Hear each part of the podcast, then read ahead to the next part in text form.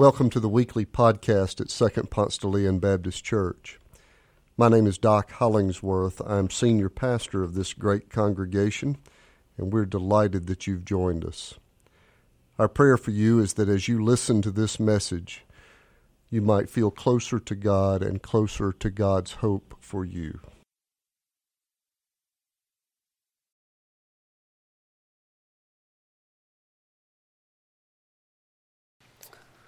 Today and for the next three weeks, I'm taking a departure from my usual uh, sermon practices and style.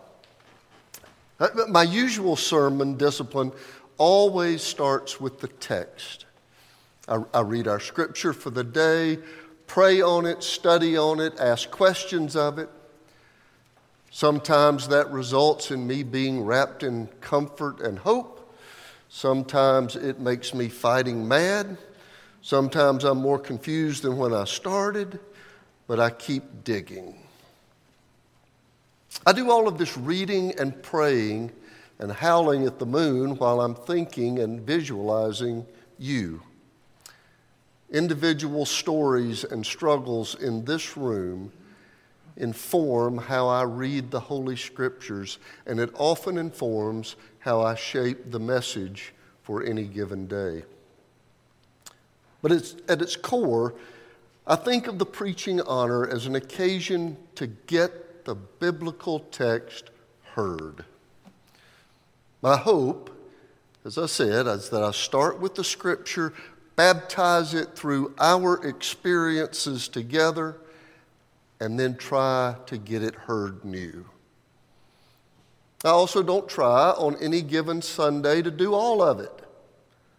Do that part of the text, prepare that meal for the day, let that be all. We'll come back next Sunday, we'll hear another part of the biblical witness. And my hope is that over the course of a year or several years together, we get the whole warp and woof of God's divine disclosure. That's it. That's my approach to preaching in two short paragraphs, but not today. Today and for the next three weeks, I'm inverting the process. I'm doing what is called topical preaching, which starts with us and then goes to the text. A lot of people do this all the time. If you hear preachers who preach a sermon series on parenting or salvation, they're starting with the topic, then going into the text. Well, I'm going to disrupt my usual to do just that. Because last October, you voted for us to adopt a new mission statement and four values that we agreed would be the stackpole for our life together. Our new mission statement growing in Christ and community, sharing God's love in the world. The, the four core values that we agreed would focus our life together are worship, community, discipleship, and mission. And we stated and voted that these values would be the bedrock, the identity, the checkpoint against all of our activities. Does it help us grow in worship, community, discipleship, or mission? Well, if not, let's don't do it. Let's just take it off the menu because we've got so many resources, so many people. What we do is going to focus on at least one of these four areas. So, my departure from to a series of topical sermons is so that we can drill down on those four core values. I'm going to invite us to give attention to why we have affirmed these values and what we mean when we say these are the four. And today, it starts where it must start it starts with worship. The other four values I have uh, just randomly put in some order, but not the first one. It always starts with worship. Others of you are fans of Garrison Keillor, who does the Lake Wobegon stories on the radio. Wonderful storyteller. And, and he usually features his stoic, uh, unemotional Lutheran tradition and church in this fictional town of Wobegon. But in one scene in his book from Lake Wobegon days, the usual stoic worshipers had a little emotion sneak in. He writes, The lights went out, and the children's choir began its slow march up the aisle, holding candles and singing, To our home on the prairie, sweet Jesus has come. Born in a stable, he blesses his own. Though humble our houses and fortunes may be, I love my dear Savior who smiles on me. And in the dark, the thin, sweet voices and illuminated faces passing by, people began to weep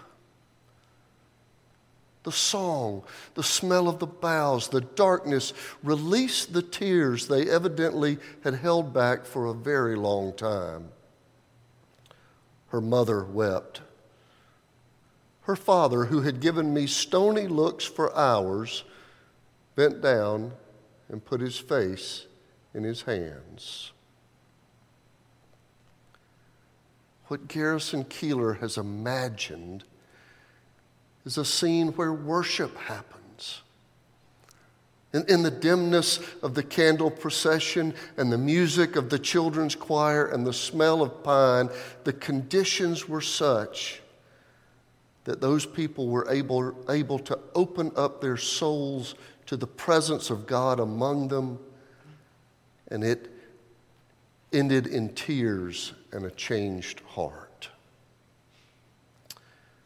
By the way, I hope you've noticed. I, I hope you've noticed the attention that Bill Gabbard and other worship leaders give to shaping a service that can do just that for us. Take a look at every hymn we've sung together today and how it advances the theme of worship. And did you know that every Sunday morning your staff gathers in my office at 8:30 and we have prayer together for this worship service. And often that prayer will include the line, Oh God, may we be prepared enough and good enough at our job that we get out of the way, unnoticed, so that what you are trying to do in the lives of the people gathered has room to happen. the scene in Isaiah that we heard earlier, like the Garrison Keillor passage, is a scene where God has shown up in worship. On this occasion in the temple, Isaiah experiences the presence of God in shaking thresholds and visions of seraphs flying. And Isaiah says, Yet my eyes have seen the King, the Lord of hosts. Isaiah has encountered the holy. Worship happens in a tension of what theologians call transcendence and immanence. Uh, we worship a transcendent God, not an equal, not a buddy. We worship our Creator the infinite, the eternal mystery. This scene in Isaiah gives us a glimpse of what it looks like to bow before the boundless and ultimate God. And later in Isaiah, God says, My thoughts are not your thoughts, neither are your ways my ways. And our knees should shake every time we enter this room. To think that we invoke the presence of the one who designed the swan who commands the thunder. And yet, and yet, that transcendent God is also immanent and personal.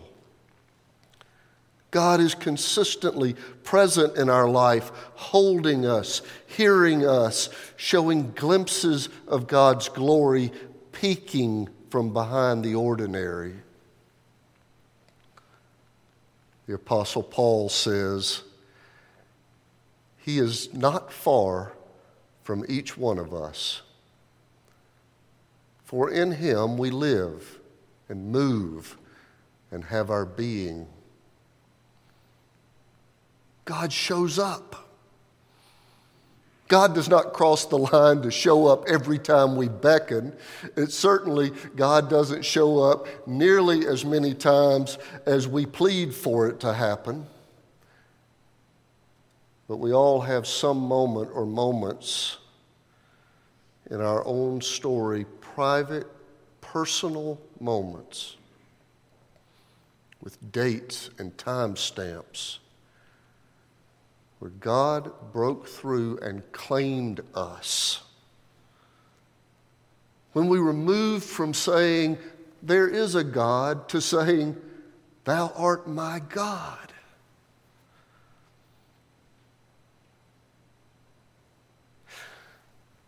When we get to the place that God is experienced, not just logic or heritage or something mama wanted for us, but an encounter, a, a, personal presence that has reached through to hold us, sustain us, convict us, forgive us, claim us. Isaiah says, In the year that King Uzziah died, I saw the Lord high and lifted up he knew what year it was. It was an occasion on the, on the calendar. It was the year King Uzziah died. And when he remembers that, located in time and history, he says, I saw the Lord sitting on a throne high and lofty. The hem of his robe filled the temple. The temple. Not just a time, but a place, a building. Winston Churchill once said, First we shape our buildings, then our buildings shape us. Our second Ponstalian ancestors built this space for us to worship. It's, it's not that we can't worship in an in a empty old Kroger building or on a computer screen, but they built this worship space with majesty in mind. An organ that when Verlene plays, it, our seats shake a little bit.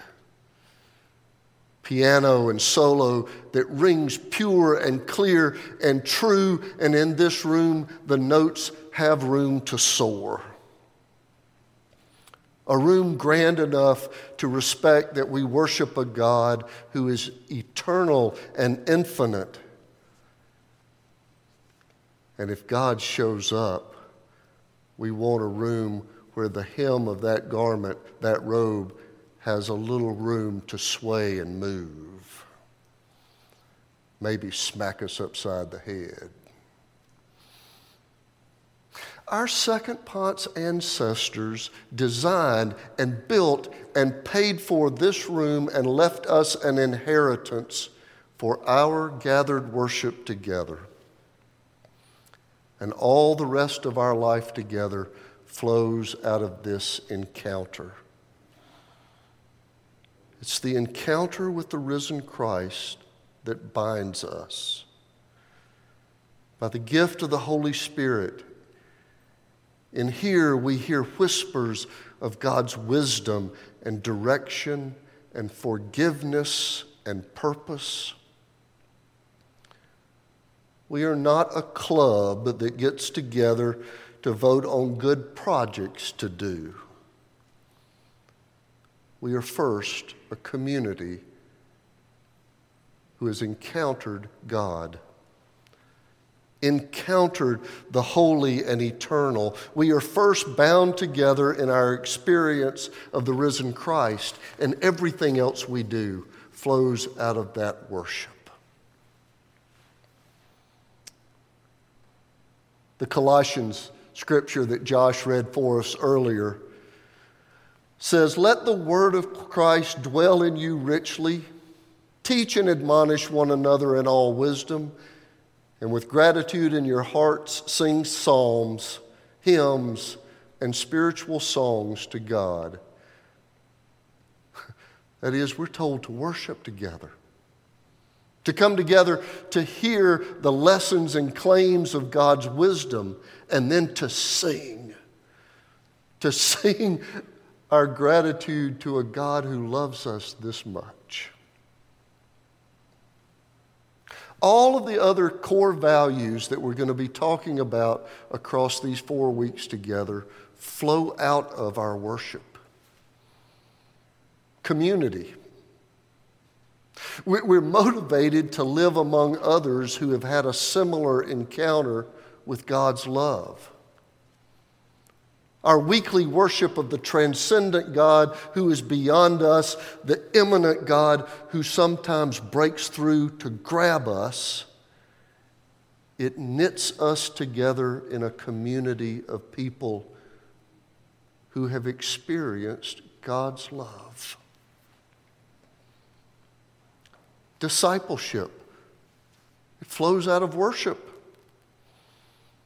Once our lives have encountered the saving God, love of God in Christ, we, we just can't quench our thirst to know more about this God.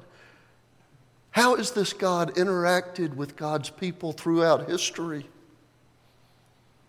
How has, and once, now that we know that God has taken human form in Jesus, I've, I've got to know everything I can about this Jesus.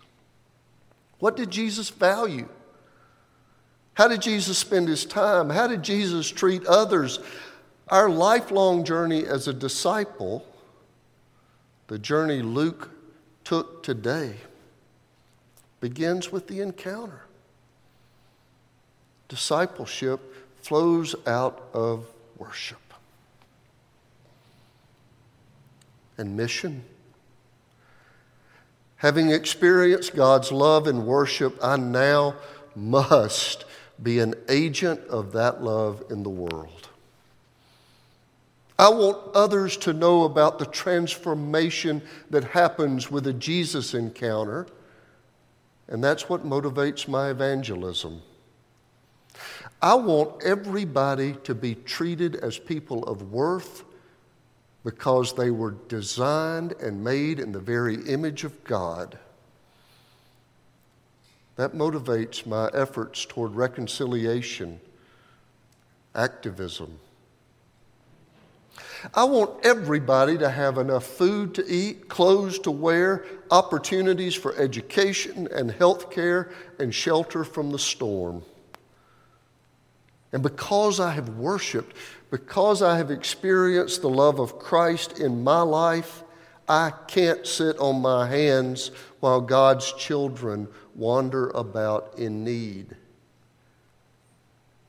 It comes out of worship. I'm not going to make this claim for you, but for me. For me, I need to be in here. I need to see the faces of the people I love and who love me. I need to feel the organ tremble and hear the blast of the trumpet, the sound of the piano and flute. I need to hear the solos bouncing around in this room. I need to stand with you, open up a hymnal, and hear my voice join your voice as we stand and say together, A mighty fortress is our God, a bulwark never failing. I need to be in here to read the litanies of confession so that you hear and see me confessing my sins while I sit and listen to you do the same. I need to be in here to listen to Josh face the throne of grace and offer a pastoral prayer on our behalf. I need to be in this room to hear the waters splash behind me. Watch Luke come up clean and new and cleaned.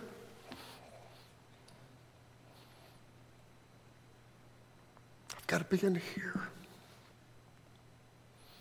with you. When we worship, when we join our prayers, our songs, when we adore the faithful God who holds us together, we get restored and motivated and centered and hopefully available available to be used of God for God's purposes, available to join God in any way we hear God call us to join in the project of reclaiming this world through love. When Isaiah encountered the living God in worship, after the threshold shook and the seraphs departed and the hem of God's robe had cleared, Isaiah heard the voice of the Lord saying, Whom shall I send? Who will go for us? Isaiah said, Here am I. Send me. When we have encountered the risen Christ, when we have experienced this love that engulfs us fully, we have to be ambassadors of that hope, partners with God, healing a hurting creation in the name of the risen Christ. Join me in that, please. Let's be the church who worships together.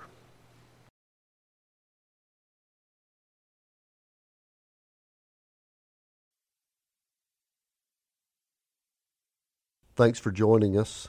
If you live in the Atlanta area or visiting Atlanta, come and worship with us in person on Sundays at Second Ponce de Leon Baptist Church.